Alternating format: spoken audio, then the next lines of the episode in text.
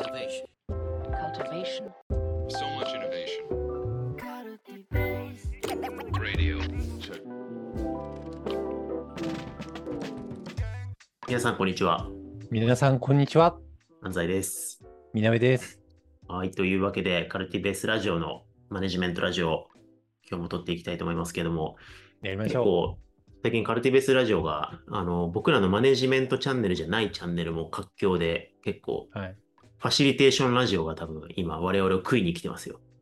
いや、本当ですね。うん。あの、ファシリテーターの渡辺さんがね、すごい最近言語化意欲に溢れていて、うんどうすれば、あの、経営だったりとか、企業体に対して、ファシリテーション機能だったりとか、価値をもたらせられるのかっていうのを、なんか実践でやっていることをちゃんと言語化してうんいこうっていう意欲がすごい高いんですよね。まあ、そういうのもあって、めちゃくちゃ活況。そうそうそう。社内でもね、今、耳ぐりってファシリテーター、何人だろう？10, 10人前後とかかな、うん。いると思うんですけど、その、もうちょっとか、今もう、もうちょっと増えて十数人いるのかな？を束ねてファシリテーション組織のマネージャーとしてやりながら、なんかこう、社内の全体会とかでもね、ファシリテーション論をすごいアップデートしていくぞっていう、うん。こう、気迫にあふれるプレゼンを毎回社内でもしてるんだけど、結構それをね、ラジオで発信してるんで、あの、安西みなべ会だけ聞いてる人とかももしかしたらいるかもしれないですけど、フ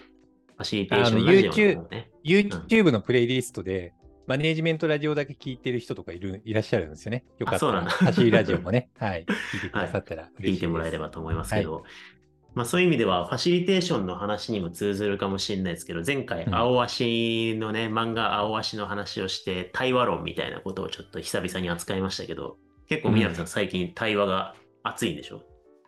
いや、だって、一応我々、対話を武器にしているコンサルティングファームだし、我々のアイデンティティ的に最近にわかに出てきてるのが、ファ我々はファシリテーションコンサルティングファームであるっていう、はい。なんかそういう定義を、あの、この間したんですよね。うん。そう。ね。やっぱり経営層とか、まあ、う全んメンバーだったりとか、組織間でちゃんと対話をインストールしてから、その中によってちゃんと学習アンラーニングしていきながら、なんか深追線向けインパクトをいかに出すかっていうのってうん結構焦点だったりするから、うんその中の基本軸として、やっぱり対話っていうものは欠かせないテーマだと思うんですよね。うん永久ですよね。永久のテーマですよね。人間関係っていうね。はい。なんか僕の方の問いのデザインっていう代表作にもやっぱサブタイトルに創造的対話のファシリテーションって入れてるし、なんか我々の、あのークリエイティブカルティベーションモデルっていうこう大きい機能モデルの中にもやっぱ対話っていう機能を真ん中に中核に入れてるし、やっぱなんか組織をこうより良くしていく上で、なんか一番中心にある概念って感じですよね、対話がね。そうですね。うん、対話がうまくいかないと何も始まらなかったりとかするんで、うん。対話すごい重要だなって思うんだけれども、あの今日話したい話としてうんは、うん対話難しくねっていう話をしたい。中心にあって大事だからこそ、やっぱり結局ここが難しいと。うん。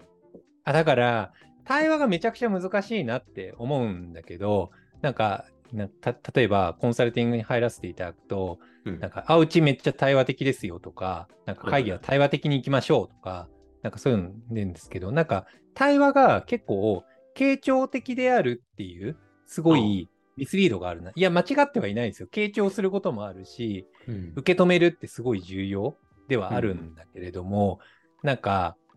こう、対話っていうものの定義とか、対話をうまく活かせるための感覚みたいなのが、なんか捉えどころがないし、そこをなんか深掘ってもめっちゃむずいなって思っていて、で、なんかここの場における対話って、なんか対話っていくつかあると思うんですよね。うんなんかインクルーシブな対話みたいなのあると思うんですよ。お互いに深くアイデンティティを知り合いながら、あの、ね、受け止め合うみたいなものもあると思うし、で、組織とかで必要になるのって、僕、異文化対話コミュニケーションだと思うんですよね。異文化対話。お互いがもう前提が違う中で、その前提をいかに相互で対話をして、前提を噛み合わせながら次の地点に行くようなうん。ことをできるかっていうアグレッシブな対話だと思うんですよね。うん。うん。うん。ね、なんか、なるほどねはい、だと思っていて、うんローコンテクストとかであのね、例えば英語圏とかいろんな人種の方とかいらっしゃるようなコミュニケーションめっちゃみんなアグレッシブじゃないですか、対話が。そうですね。もう自己主張がよく激しいとかって対比されたりしますけど。うん。あれって自己主張っていうよりかは異文化でもう前提が違う、まあ、人種が違ったりとかすると生きてきた価値観とかも全く違うから、ある国でいいとされていることが違う国では悪いことをされているって普通にあったりとかするんですよね。だだからその前提をお互いに理解し合わないといけないから、もう大前提、自分から自分の自己開示とか前提をしないと、コミュニケーションが成り立たないんですよね。だから、うんなんか、ね、私はこう思う、あなたはどう思うっていうのが、なんか私が言ってから前提を晒してから、相手も振って、相手も前提を話して、あこういう前提が違うんだね。じゃあ、こうしようみたいな。うんなんかそのコミュニケーションがなんかアグレッシブな対話で必要だと思うんですよね。なるほど。うんいや、それ、あの、学会とか行ってもめっちゃ感じますね。あの、日本の学会って、なんか、学会によってまあいろいろ活況差って違ったりとかするんですけど、結構あるのが、あの、専門性の高い発表、発表するわけじゃないですか、うん研究内容。はい。そうすると、あのーちょっとその専門家の畑違いの偉い先生とかが、ちょっと素人質問で恐縮なんですが、はいみたいな。明らかに素人じゃない人が素人質問はいはいはいで恐縮がって言って、すごいハイコンテクストな質問して、え、これどういう意図で聞かれてるんだろう？よくわかんないって思いながら一生懸命答えると、なんか明らかに前提が違うんだろうなって会話で、なるほど、わかりました。で着席するみたいな感じで、もうそれね、よくあるコミュニケーションですよね。はそうそうそう How のところだけ話されて、なんか前提が違うことは分かんない。あのうん例えば言葉のニュアンスとか方法論とかも、なんか言葉だけ同じなんですよね。でも、実は前提が違うと全く意味合いが異なるってことって、もう多様性の時代なんで、もうありとあらゆるところにあるんですね。でも、うんなんか表面的に出ている言葉だけでコミュニケーションした結果、全く噛み合わないっていうのが問題にあって、だからアグレッシブな対話で、だからその学会のコミュニケーションとかも意識的に相手の前提が違うっていうことを理解して、あ私の専門性はこういう観点があって、今のお話すごい面白かったんだけど、私のそれ、私のバックグラウンドの前提においては、このような解釈になるんだけれども、それに照らし合わせて、こう思ったんだけど、いかがかってすると、あ、うんなるほど、なるほど、理解いたしました。私の専門性においては、あの前提は異なっており、うんうん違う解釈になるんですよねっていう、前提レベルを開示し合うっていうことがうん必要うんだなって思うんですよね。いやまさに海外の学会だはいと結構そういうふうになりやすいんですよね。はい。なんかワークショップの研究とか発表しても自分が思ってるワークショップってこういうのなんだけど、これってこういう文脈でやられたものですかみたいなことの結構前提すり合わせが割としやすい印象は確かにありますね。海外そうなんですよ。だから、うん。ローコンテクストコミュニケーションっていうと、すげえ誤解されるんだけど、How を超分解して、使用レベルで言語を分解して、なんか丁寧に話すみたいな感じのミスリードがあるんだけど、そうじゃなくて、なんか前提をちゃんと開示しながら、アグレッシブに対話をするっていうことが、ローコンテクストコミュニケーションのなんか一番要にあると思っていて、なんか、そこの観点で言うと、めっちゃ対話難しくねっていう 話があって、だってそもそも、なんか、例えばアメリカとかの場合って、もう異人種と、もう人種とかも異なって、バックグラウンドが違う人が、もうそこら中にいらっしゃるわけじゃないですか。だから、もう、うまくそこでチームとか仲間集団でやっていくためには、そもそも、もうじ自分からガンガン話して、で、レビューをガンガン受け受け合うっていう、アグレッシブな対話しないと、もう関係性が成り立たないじゃん。だか、から学習環境とか教育とかも、もうそっちの方になってるわけじゃないですか。うんだからこ子供の時からそれを学ぶ術があるんですよね。でも、基本、我々に関しては、まあね、基本、日本人、まあ人、人種に関して、なんかこう、察してよみたいな感じがすごいあるじゃない。ハイコンテクストコミュニケーションが基本だから、なんか前提を晒すとか、前提をお互いにアグレッシブに知り合って対話をするっていうことも学習環境的にないから、対話を改めて学ぼうとするのって結構出来上がった大人になってからであることがめちゃくちゃ多いなって思うんですよね。確かにね。うん。まあ、和を重んじるっていうふうに言うけれども、はいどっちかっていうと、ご合意形成のところに神は経置きがちですもんね。合意が形成されれば、それはよくって、前提がずれていようがいまいが、みんなが、あの行き先、お昼ご飯これに食べようねってみんなが合意してることが重要みたいな。なんかそっちにプライオリティがいっちゃいますからね。そうなんですよ。でもそれじゃあ対話はダメだから、うん。もう表面的に焼肉行こうみたいな、焼肉、焼肉、焼肉みたいな感じ、合意形成されてるけど、なんか前提がもう全然噛み合ってなかった。ら みんな不幸みたいな状態になって、なんか行動だけ合ってればいいみたいな。世界観になっちゃうから、そうじゃなくって、まあ、前提をやっていくことが必要なんだけど、一番難しいのって、対話ってやっぱり私はこう思う。で、そのこう思うって how じゃなくって、このこういうふうに考えて意思決定した背景には、私は前提このようなものを持っている。バックグラウンドとして考え方、思想として持っているんだがどう思うかっていうことまでうん2段階くらい深掘りしながら対話する。必要があって、ここを結構自分のメタ認識と自分に対する言語化をしっかりした上で、さらに相手からもうこれってフィードバックを受けたりとか、あの私の考えは違うっていうことを言われる前提じゃないですか、これって。うんうん。あ、そうですね。だからそれをなんか 自分を否定されているっていう感覚に陥っちゃわないように、もうそ全対話ってもうコミュニケーションスタイルが全く違うんで、なんかそこをアンラーニングしていくことがむずいなって思ってて、要は結局自己開示、自分をちゃんと言語化して開くって難しくねっていうコミュニケーションスタイルが全く違うから、それどうしたらいいんですか先生っていう？なるほどですね。はい。いやー、そこ難しいし、まあ、関係性とかによって難易度また変わりそうですけど、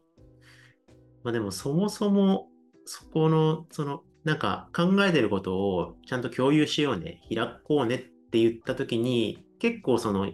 今2段階ってはっきり言ったの結構重要だなと思ったんですけど、はい。2段階共有が必要だっていう共通理解がまず大事ですよね。なんか、はいはい賛成であるとか、ちょっと違和感がありますとか、違和感ないですとか、なんかその一時的な意見をはいちゃんと言わなきゃいけないっていうのは、はい多分一定共通理解あると思うんですけど、はい。自分がその背後になぜそう思っているのかもセットで共有した方ししないと開いたことにならない、前提を開いたことにならないっていうところの、なんか共通理解はまず一個必要だろうなとまあ。それでマジでむずいのが、はい2段階目になんか合意形成をするためにロジック付けをしたのをなんか開くっていう風に認識しちゃってるケースめっちゃ多いんですよね。はいはいはいはいはい、はいうん。いや、そうじゃないよっていうね。だプロセスが、プロセス認識がまずずれちゃうとやりづらいですよね。なんか、はい。僕もそれ感じることあって、いや、まだ収束しなくていいよみたいな。なんか、はい。なんで収束させようとすんのよっていう、はいそのプロセスの見取り図がずれてると対話うまくいかないなってことがあって、うん。例えば10分間でも30分間でもいいんですけど、後半の15分で結論出せばいいから、前半のこの15分はまだ着地しなくていい。むしろ着地しない方がいいっていう前はい。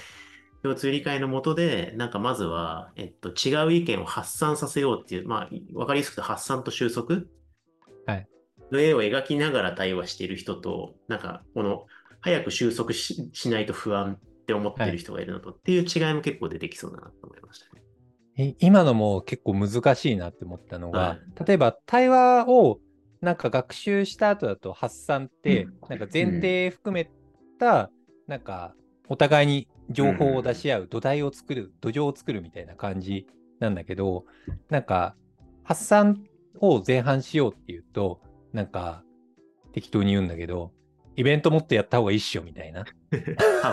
ことがいっぱい出ちゃうブレストが始まるってことね。ブレストになっちゃうけど、ブレストと対話の違い。ブレ対話の発散とブレストの発散が、だからブレストの発散ってもう合意形成目的なんで、うん。確かに確かに。そこはめっちゃ、あの、外で講演とかしてても、認識がずれるって感じるところだな、はい質疑応答とかで。なんか、発散させると合意、収束できないかが不安です。ファシリテーションできないかが不安ですっていう質問めっちゃもらうんですよね。はい。で、やっぱ、対話論的に言うと、いや、前提を発散しないと合意形成むしろできなくないって 思うんですけど、うん、そこが確かにだからうな。そうなんですよね。だから日本の大企業とかの場合って、発散して、はハウレベルで発散して、ハウレベルで無理やり合意形成するんですね。だから結果的に企業全体の承認プロセスが異常に遅くなっちゃってるんですよね。うんうんうん異文化コミュニケーション、アグレッシブな対話が全然、なんか、標準プロセス的に導入されてないから、そうっすね。はい。だから、これってもう、例えば、大企業のエグゼクティブとかでも、開くのめっちゃ苦手だなって思うんですよね。はい。あの、自分に対する言語化ができていないケースがめちゃくちゃ多くって、もう、とにかく合意形成で結び合わせる、結び合わせる、合意、合意、合意でやってきたから、うんうんうん。何言っても、なんか、ハウレベルのことしか出てこなくって、前提の対話ができないっていうケースってうんめっちゃあって、特にビジネス面で、なんかキャリアを積まれてる人ほど、なんかそこのブランクが長かったりするから、なんか対話にすごい対話にすごい、あの、習得に困難で、結果的にそれがリーダーシップであったりとか、事業推進とか、組織づくりとかの、なんか、ディレイにつながっちゃうケースって多くって、うんすべてってやっぱり、自ら前提を話すみたいな感じじゃないですか。対話慣れしてる人で前提つらつら話すじゃないですか、永久に。うんうん確かにね。ねまあ、それで言うと、その、まあ、すべての企業でそうとは思わないですけど、なんか僕もいくつか大企業にお手伝いさせてもらっていて、結構そこで聞くなっていう支援が、やっぱ内省して言語化してって、前提をまず言語化するっていうことが、今までのルーティンで求められてこなかったんで、うん。まずそこが、なんか、ボトルネックになってるっていうのはめっちゃあると思うんですよね。自分で自分の前提分かってない。自分の願いを言語化できてないみたいな。うんだ。からこう反射ですごいスピーディーに意思決定しなきゃいけない競技の中で、反射的に意見を言ったり、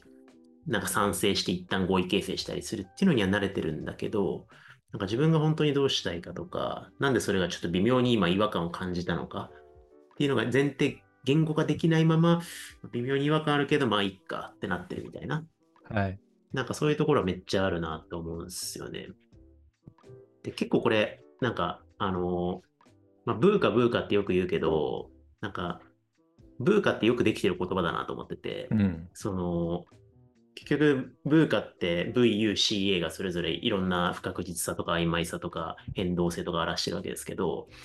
要はいろんなものにもやがかかった状態なわけじゃないですか。未来のこととか今起きてることとかって。で、そうすると、基本的にはまず最初に訪れるのって、どう、何をどうするとうまくいくかわかんないっていうわからなさがビジネス課題になるじゃないですか。うん。でこ、こうなると人って自分の感情に向き合いづらくなるんですよね。なんか今、新しい次書いてる本とかにも書いてるんですけど、うん。うん。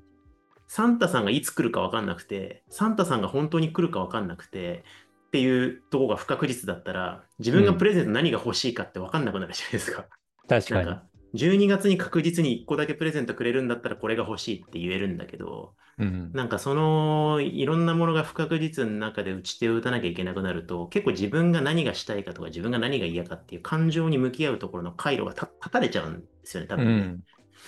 だから、こう、普段からそこの自分の前提が何なのかっていうことをメタ認知するっていう癖が抜けていった結果、なんか多分、ハウレベルのところで合意形成する癖がついちゃって、自分にとってのホワイをちゃんと語って言語化するっていうところが、なんか、だんだんその筋力が衰えていくのかもっていうのが結構今僕の仮説としてはありますね。なるほどね。うんだからその筋力が 衰えたり、まあ、サンタさんのお話とかもいただきましたけど、結局うん不確実な環境だと前提がめっちゃずれたりとかするから、うんインパクトがもう決まらなくなっちゃうんで、なんで、ちゃんと本当にサンタさん来ると思ってんのかとか、うんあの、なんか別の話になっちゃいそうだな。あの プレゼントはい本当にプレゼント欲しいんだっけとか、我々はプレゼントじゃなくって、何が本当は欲しかったんだっけっていう前提をちゃんと噛み合わせていくことによって、別の地点に行けたりとかするんで、なんかそこの前提対話みたいなのをしっかり筋力を鍛えていく。なんうんか難しいなって思ったのが、なんかそういう不確実な環境だとその筋力ってどんどん衰えるじゃん。でも、うん不確実な環境だからこそ、筋力がめっちゃそこ、対話筋力がないと乗り越えられないっていう、なんか、そこがあるなっていうのは、ああ、そうですね。で。うんうん。で、で一個めっちゃ明確に今回思ったのは、ここまで、この議論までいくと、あ、自己、健全な自己主張を支えるためには、内省の時間が重要で、で、それを深掘りしてあげるために周りが問いかけてあげたりとか、傾聴してあげることが結構重要だなってなるんですよね。はい。だから、対話に傾聴が大事であるとか、対話に問いかけが大事であるっていう結論は、うん。結構僕は正しいと思ってるんですけど、はい。今の前提ありきじゃないですか。うん。でそこだけ切り取って、みんなが自分の言語化をおろそかにしたまま、なんか目の前の人の意見を聞いて、問いかけて、ああ、そうなんですねって言って、結局、ハウの合意形成に走るっていうふうになると、そのその問いかけ意味ないよとか、傾聴じゃないからあ、そうですね。振り出しに戻る感じがしていて、あの、うん、もうちょい話していい？多分今、いつもだったら切っちゃうと思うんだけど、2回にしようって言ったけど、このまま話したいなっていう気持ちが生まれちゃったんだけど、話しましょう。はい。あの、今の話マジでそうだなって思ってて、うん。あのね、た対話のその前提を抜かした傾聴で何が起きるかっていうと、結局、相手が、あの引き出前提を引き出そうと思ってるんだけど、筋力がもう衰えた状態だから、うん。出てきた言葉が、なんか、自分を正しく言語化できていないケースみたいなのがめちゃくちゃ、ほほぼほぼなんですよね。はい。だから、それを傾聴して、そうだね、その通りだねってすると、自分を誤解してミスリードした状態のままいっちゃうから、結果的になんかメタ認知性がさらに薄れて、自分が精神、相手が精神的に追い込まれちゃう状態にうん。傾聴しちゃうことによってなるっていうのがうん。あって、いやちゃんと傾聴って相手の言言葉を引き出しながら、相手がなんか自分自身のメタ認知とか、自分に対する言語化をしっかりして、腑に落ちる状態になって、相手がいい状態に行くように支援するっていうことだと思っていて、はいはいだからこれこれが、なんか、いわゆる、なんか話をまず聞いて引き出そうっていうことだけした場合の、なんか。エラーにめちゃくちゃあるなって思ってるんですよね。うん、それめっちゃはわかりますわ。僕今、げ結構一個言語化されたのは、あの、大きい会社のエグゼクティブのファシリテーション入るときにめちゃくちゃ使う問いがあって、うん。その前知りたい提語前提語ってもらう深掘りとかはいろいろする、あの手この手でするんですけど、一定そのエグゼクティブの方が語りきったところで、うん今のって、こう自分で話されてて、この、いあの、なんだろうな、今の説明って納得度何点ぐらいですかって聞くんですよ。はいなんか自分の言葉を言い当てられてる感覚って何点ぐらいありますかとかって聞くと、100なことってほぼないんですよ。わかる。70ぐらいですかねみたいな感じ。で、結構はい周り聞いて70なんだみたいな。今めっちゃ力説してたけど、な本人の納得度70なんだみたいな。でそうすると結構そこに関心が向くんで、で、もうちょっと深掘りして、どこら辺が今しっくりきてないんですかとかって聞くと、なんか実は意外になんか前提の言語化が課題を感じながら、でも、あの、説得コミュニケーションに慣れてるから、武装して語れちゃうんですよね。それっぽく。はい。だから結構その鎧解くポイントそこにあるなと思って、実は本人も100点だと思って喋ってないってことを場に可視化するっていう意味で結構点数聞く質問はめっちゃ聞くなって思ってますね。わかる。あのね、似たようなこと俺もやってるなって思ったんですよね。はい。なんか、エグゼクティブの人って、なんかね、集団がいる前だと急にスイッチが入ったようにコミュニケーションが滑らかになることがあるんですよね。あれなんかスイッチ入ったなみたいな感じで。準備してたプレゼンができちゃうんですよ、なんかね。ななんですよね。あ、そう。で、なんか市場がどうのこうの、これで我々はこうするのであるみたいな、なんか急にテープレコーダーが流れ始めるみたいな感じがあって、はいはいはいで、後で話すと、いや、めっちゃ緊張したわって言ってたりとか、あれ、あれって、なんか、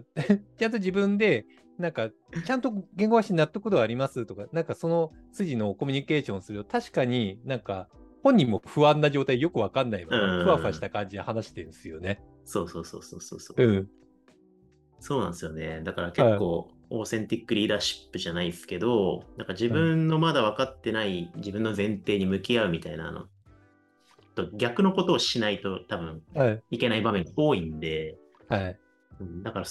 す、傾聴ってなんか今この人が言ってることをちゃんと理解しなきゃ、この人の戦略を理解しなきゃ、正しくはい理解して、正しくリアクションしなきゃってなると、本人は70点のつもりで武装して喋ってる戦略を、なるほはいどよくわかりました。でここだけちょっと不明点があるんですけどって言うと、向こうもその不明点を潰はいす説得的なプレゼンがまた返ってくるんで、そうですね。なんか、で、引き下がって、よくちょっと腹落ちしてないけど、はやっときますってなるみたいな。はい。そういう鎧の際、なんか連鎖みたいなのが起こるんでしょうね、きっとね。起きますよね。うん。だから僕なんかこの数年で対話、ファシリテーションを身につけて、素朴コミュニケーションとか、バカなフリートをしてみたりとか、いろいろするようになりましたもん。なんかそういう人を見かけたときに、あの、なんか、そ素朴に、いや、これ、よくわかんなかったんですけど、なんか普通に今日つくようなコミュニケーションをするようにしてはいますね。はいはいはいはい。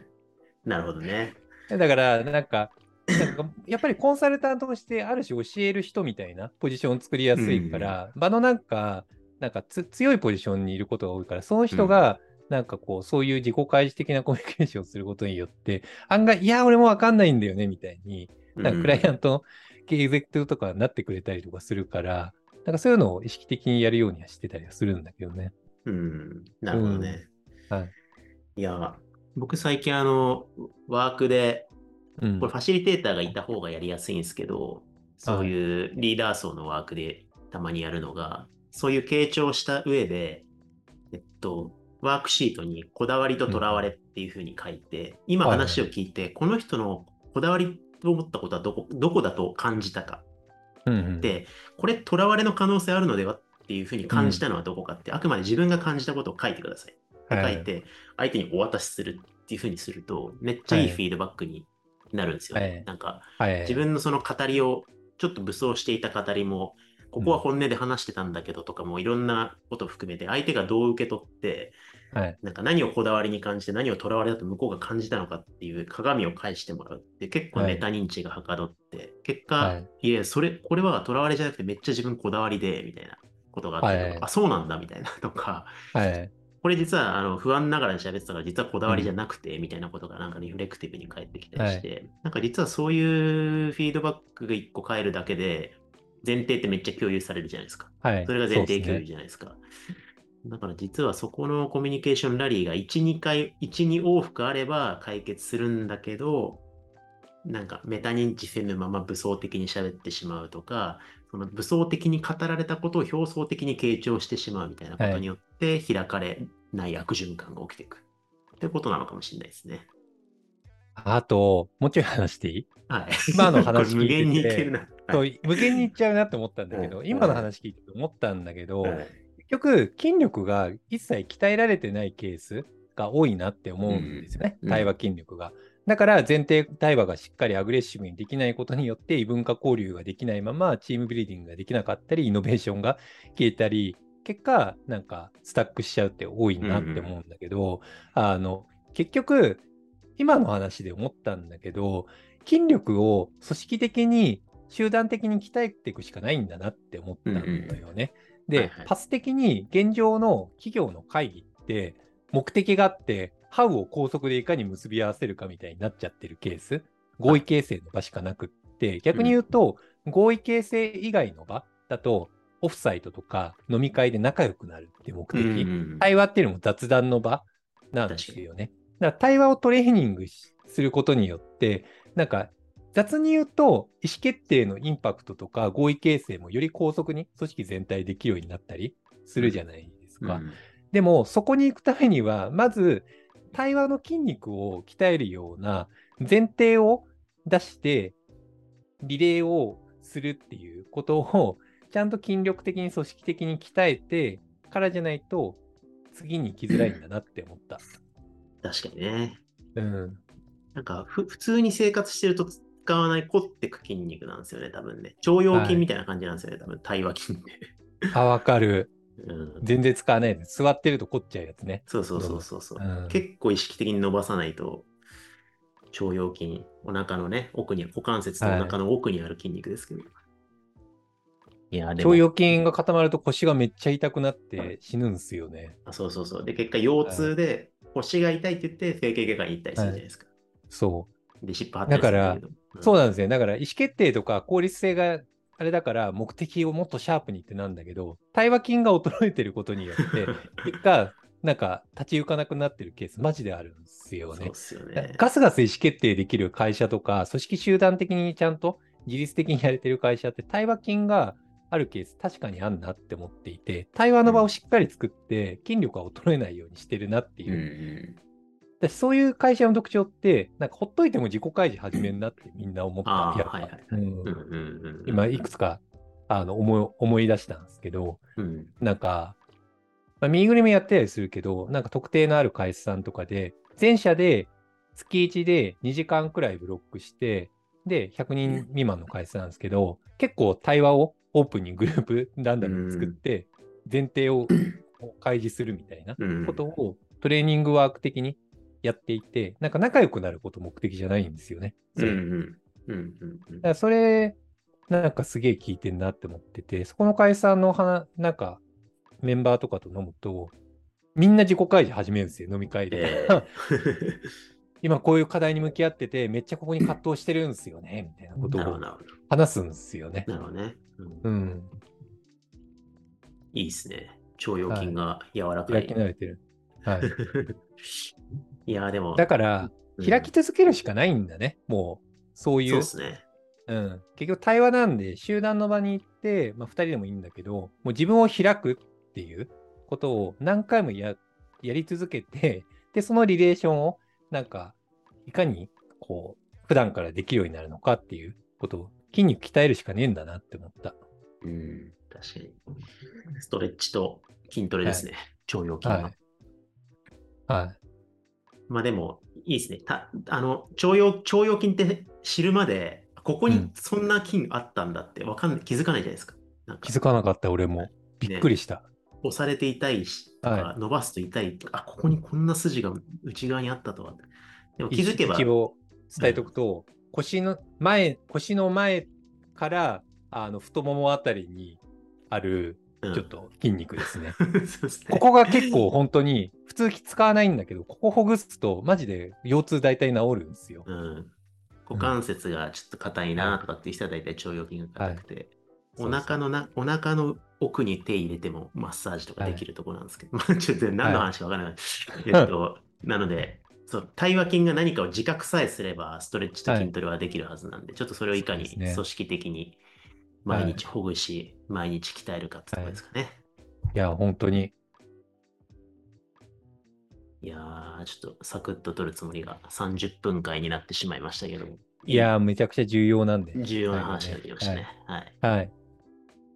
まあちょっとこれをね、これを最冒頭の話に戻りますけど、この話を受けてね、ちょっとファシリテーションラジオ側でこれを実践するファシリテーション論とかちょっと取ってほしいですよね、向こうのラジオ。そうですね。うん。なんか具体的にね、どういうふうにやればいいかだったりとか、そうですねそうそうそうそう。いろんな会社のこういう課題に向き合ったりとかしてるから、まるっとまとめて、なんか、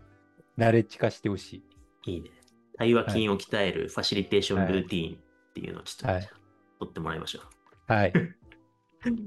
お願いします。う。というわけで、はいそちらも楽しみにしていただければと思います。じゃあ今日はこの辺りにしたいと思います。ありがとうございました。ありがとうございます。